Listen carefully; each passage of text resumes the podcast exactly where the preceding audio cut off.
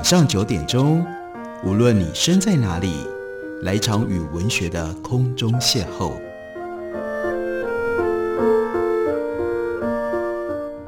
杨照谈书，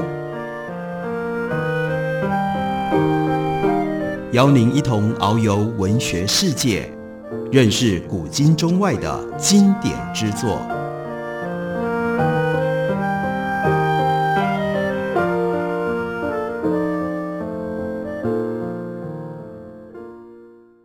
各位听众朋友，大家好，欢迎收听杨照谈书。本节目以台北广播电台 FM 九三点一，每个星期一到星期五晚上九点为大家播出。我是杨照。在今天的节目当中，因为这样一个特别的时机，我们面对的是一个已经没有了安倍晋三的日本，以及中国跟台湾在美国的因素、政治因素强力介入的情况底下，产生了高度的紧张。所以为大家介绍这样一本硬实，虽然。有一部分又好像快要过时的书，这本书的书名叫做《安倍晋三大战略》，这是由八旗文化出版公司刚刚出版的新书。当然，这本书出版的时候到翻译的时候，安倍晋三仍然被视为是日本，不只是过去，甚至可能在未来仍然会扮演政治上面、外交上重要角色的一位人物。那我们今天在一个。变动的时局当中，还是值得回顾一下这一本由 Michael Green 他所写的书里面，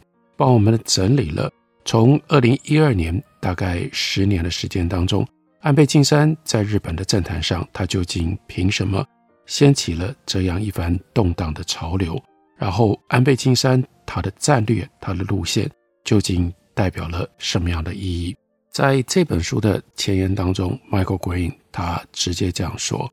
就外在军事而言，安倍晋三最重要的就是他打破了日本多年以来一直信守的集体自卫禁忌，让日本可以就超越日本本土防御以外的任务，和美国以及澳洲这一类安全伙伴进行紧密的联合规划和军事行动。他宣布推动叫做 Free and Open Indo-Pacific。那就是 FOIP 自由开放的印太战略，加强日本在印度太平洋地区的外交军事能力构筑以及基础设施的经援活动，那就是直接对抗中国在亚洲称霸的野心。二零一七年，Donald Trump 就职没有多久的时候，还在为尚未定案的亚洲政策寻求架构跟名声的时候，就借用了。安倍晋三发明的 FOIP，四年之后，Joe Biden 也讲 FOIP，而澳洲和印度也遵从安倍晋三先前的建议，和美国缔约建立了亚洲四大海洋民主国的叫做 QUAD，也就是四方安全对话。担忧中国扩张的欧洲国家纷纷效尤，开始采取了这一套把印度洋跟太平洋放在一起看待的战略做法。不过，如果安倍的外在军事作为以务实为本，他却同时具备有浓厚国际主义色彩。在安倍的领导底下，日本并没有想方设法要把中国赶出区域合作，而是投入重大多边贸易跟外交的协议，来强化能为中国未来行径塑造一定的规范的这样的一种方式。举例来说，当 Donald Trump 他所领导的美国政府退出了跨太平洋伙伴协定的时候，日本挺身而出，完成这项协议来巩固亚洲的全球贸易规范，但同时也就争取希望美国能够回到协议当中。另外，签订了一项特别纳入了中国称之为叫做区域全面经济伙伴协定的区域内贸易协定。澳洲的洛伊国际政策研究所。因此，在二零一九年一项对于区域诸国国力还有影响力的评估报告当中，就达成结论说，日本在安倍晋三的领导底下已经脱颖而出。这个时候有了新的角色，那是亚洲自由秩序的领导者。和这项外在军事战略相辅相成的，另外有内在的军事战略。尽管安倍他只是把日本国防预算。做了非常小幅度的调整，但是他的成绩主要表现在追求 quality，而不是追求 quantity 的军事上。也就是说，他的努力重点在于组织性改革，还有内部的整合，让日本能够运用有限的资源，发挥最大的冲击。安倍组建了日本战后第一个全功能的国家安全体制，这中间包括了新的，那是从美国的模式模仿过来的国家安全会议，还有正式的安保法，全名是日本和平安全法制。另外，提升首相办公室的人事跟决策指导权，还有授权军队还有海上保安厅参与决策的过程跟行动的实施。他也强化了各个军种。还有海上保安厅之间的协同作业能力，统一情报分析跟情资的安全。为了振兴日本疲弱的经济，他针对表现不佳的区块进行改革，特别是观光业。所以在安倍晋三的任内，日本观光业的产值增加了三倍。另外，他改革股市报酬，用修改指数的方式来更准确地反映股市的报酬率。并且鼓励妇女在劳动参与、参与经济生产上可以更加的积极，所以也是在安倍的任内，日本妇女的经济参与率超越了美国。当然，我们也不能说安倍晋三他的计划，然后呢在执行上全部都是成功的。比如说有几个严重的问题，一个呢是和紧邻的韩国关系恶化，和普丁所主政的俄罗斯在互动上也陷入了困境，安倍的外在军事战略因此呢就有了韩国跟俄罗斯这样危险的漏洞。另外，在容易改革的市场区块，他的安倍经济学成果可圈可点，但他的经济政策带来的成长主要来自于金融宽松和刺激方案。如果没有更深入以市场为基础的结构性的改革，这种做法。基本上是货币供给上面的表层的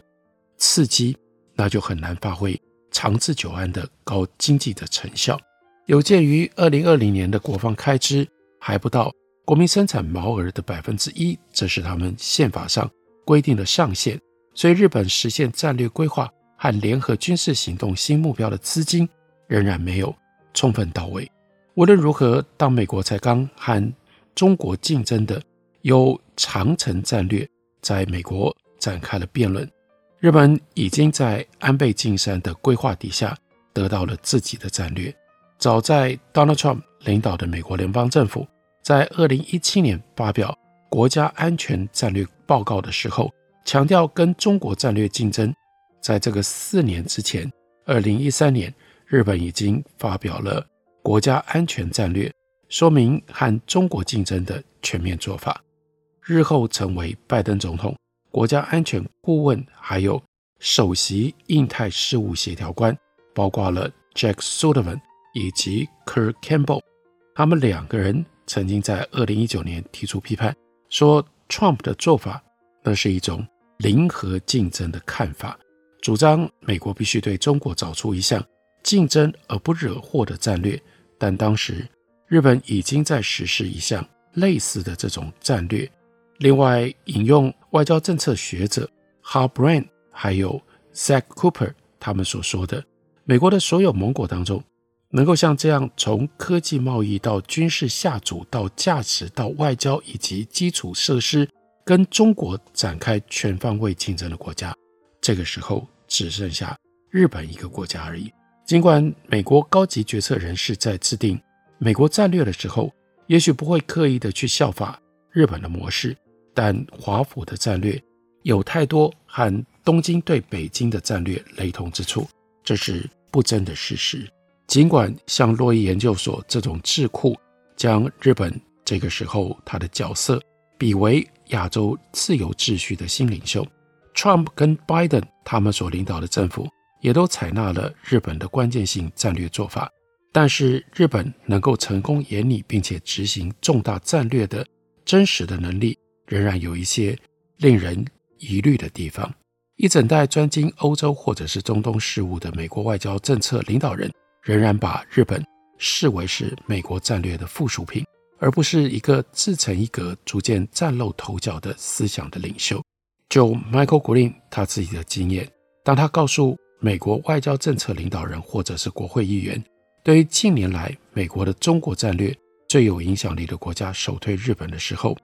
几乎他们的第一个反应都是不以为然，必须要经过一番反思之后才会同意 Green 的这个说法。值得一提的是，在安倍晋三辞职之后所出版的《Foreign Affair》，这是非常重要的美国外交刊物。二零二零年十一、十二月号就看出了一篇有关日本的 editorial 社评，叫做《The underappreciate Power》，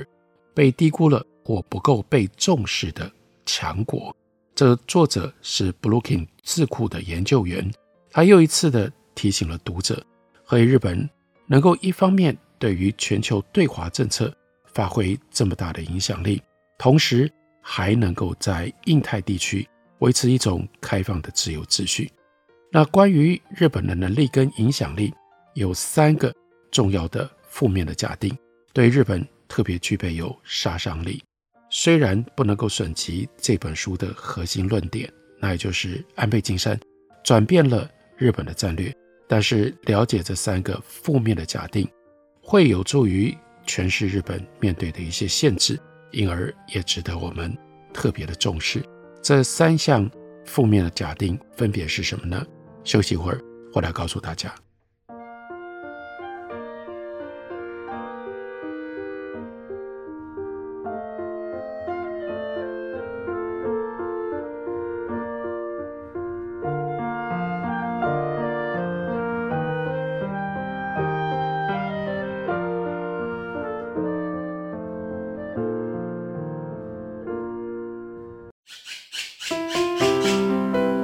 家好，我是刘克香。亲近自己的城市，找回城市的温暖。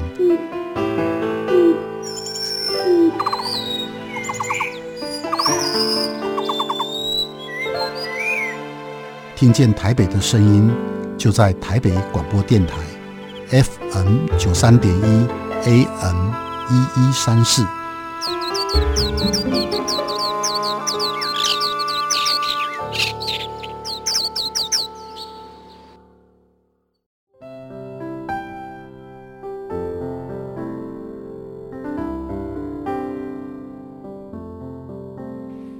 见台北的身影，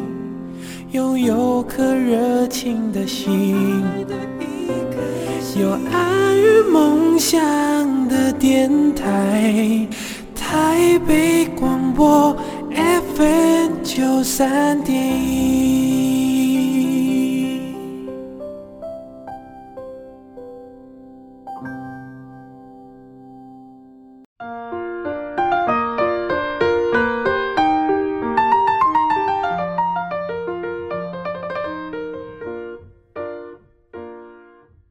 感谢你继续收听《杨照谈书》。本节目以台北广播电台 FM 九三点一，每个星期一到星期五晚上九点，为大家播出到九点半。今天为大家介绍的，这是霸气文化的新书，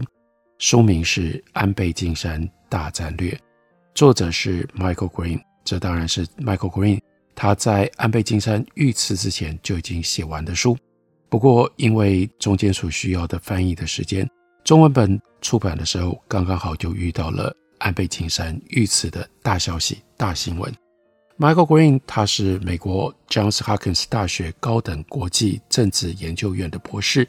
也是美国 Georgetown University 的 Edmund Walsh 外交学院亚洲的研究主任，是当代日本政治以及外交政策研究计划的主持人。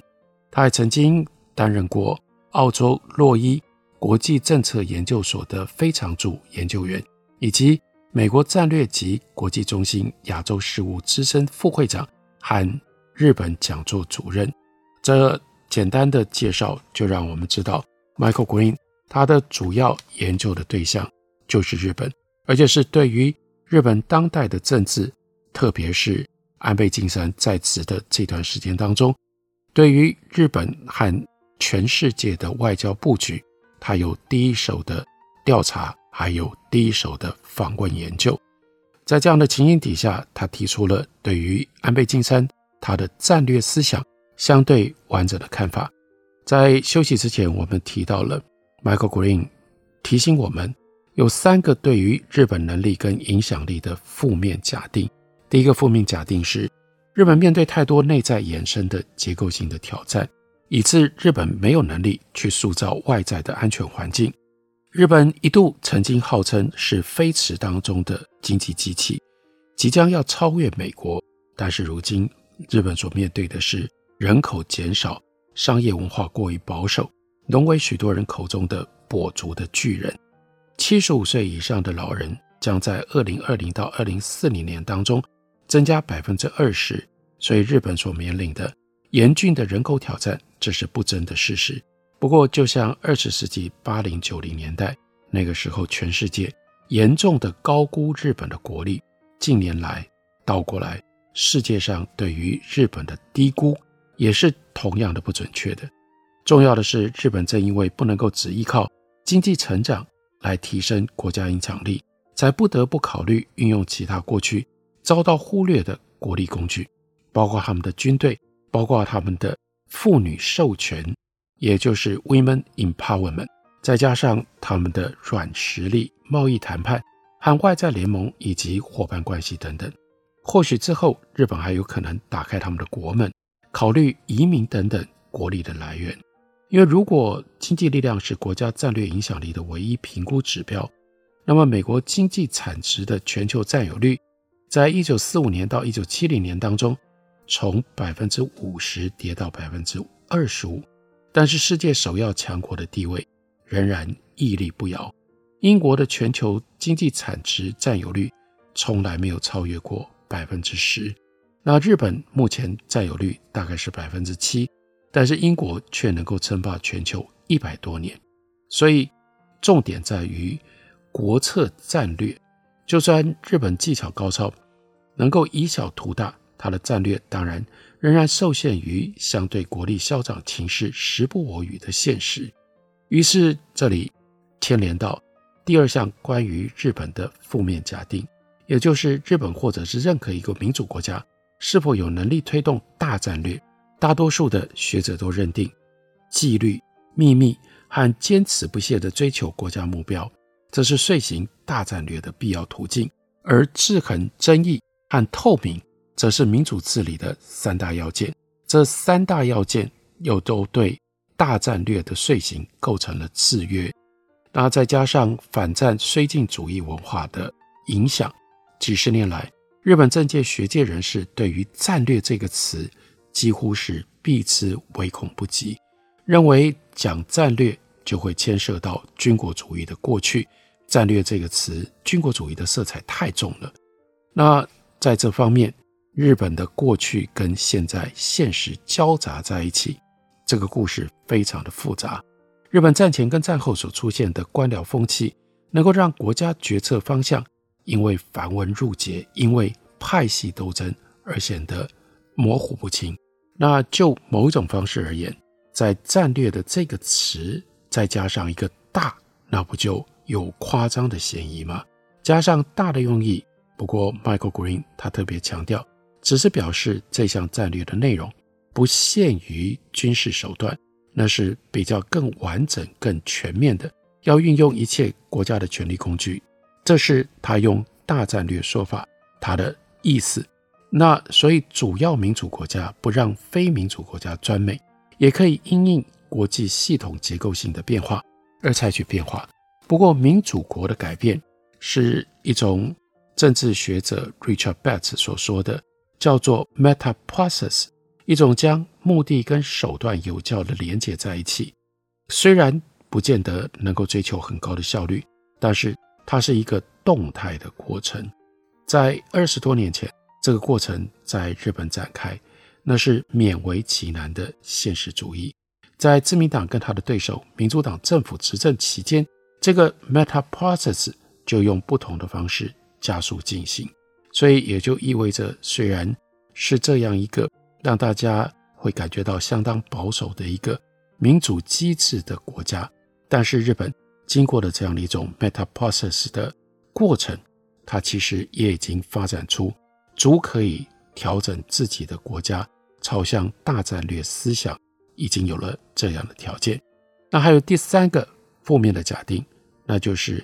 安倍晋三他的所有的这一切环绕着他的各种不同的因素跟所有的现象，那是例外而不是常态。所以后安倍时代的日本，这就是我们突然之间就面对了安倍晋三已经被暗杀，没有安倍晋三了。那很多人就认为后安倍的日本就会回到比较消极被动的模式，安倍的这种个人战略属性不可能重演。那安倍是的确在风雨飘摇的动荡时机，用独树一帜的方式领导了日本。他特别重视历史跟战略，从二零零六、二零零七年那段失败的首相任期当中，他就汲取了教训。在六年之后，二零一二年，他重新组织了新的政治。或许日本得要等相当一段时间，才能够又出现像安倍这样有决断、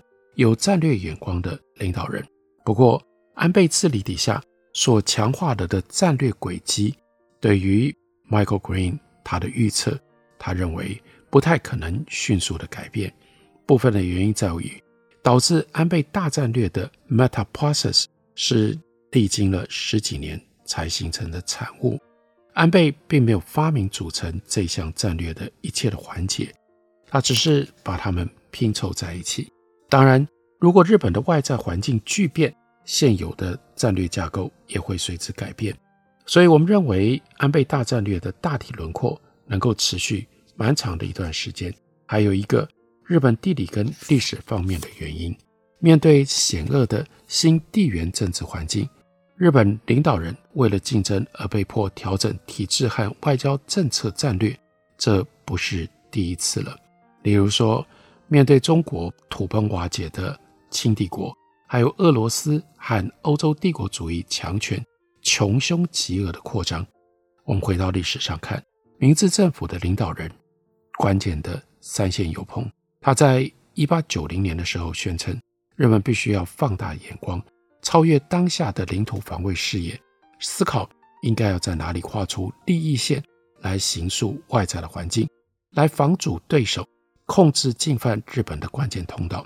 虽然说安倍他所使用的字眼名词，和三线友朋当年很不一样。根据安倍的新主动外交和国防政策，进入二十一世纪的日本，其实和当年一样，也就正是在搜寻着适当的利益线。不过，当然这里有不容忽视的差异。三线友朋的第一优先是建立海上缓冲区，它的利益线很快就画在亚洲大陆上。以主控朝鲜半岛为开端，然后呢，往满洲跟中国延伸，直到最后，日本发现自己必须和英美这些海洋民主国家作战，否则就必须要退出中国。于是日本选择和英美列强开战，因此吞下了惨败。相较之下，安倍则选择了一个和日本从三线友朋时代以来的大战略相比另类的愿景，他在。划定利益线的时候，决定性的把它画在海上。在三线友朋的时代，也就是二十世纪初期，日本由于陆军军国主义者还有大陆主义者垄断东京的决策权，所以在利益线的规划上显得模糊不清。这个另类的愿景可以归功于维新派的青年坂本龙马，他在一八六七年向明治天皇。提出了传宗八策的时候所倡议的战略，坂本龙马那个时候就主张建立强大的海军，把日本的货币改为银本位，遵从国际商业规范，全面发展海权。这真的非常的类似安倍跟他的政府一再刻意运用海洋跟大世界的名词来界定日本的新大战略，四方安全对话。还有自由开放的印太战略的构筑，就是最好的例证。这本书有它非常全面的关怀，把眼光放在安倍晋三的大战略。这本书又有非常深入的细节的讨论，分别讲述了在这段时间当中，日本和中国、和印太、和美国以及安倍晋三如何处理内在军事方方面面的现象跟问题。这虽然不见得能够让我们清楚地掌握预见后安倍时期的日本，但是对于从二零一二年这十年以来，安倍晋三影响底下的日本究竟发生了什么事，打下了什么样战略的基础，却有非常大的帮助。这本书的书名是《安倍晋三大战略》，介绍给大家，推荐给大家。感谢您的收听，明天同一时间我们再会。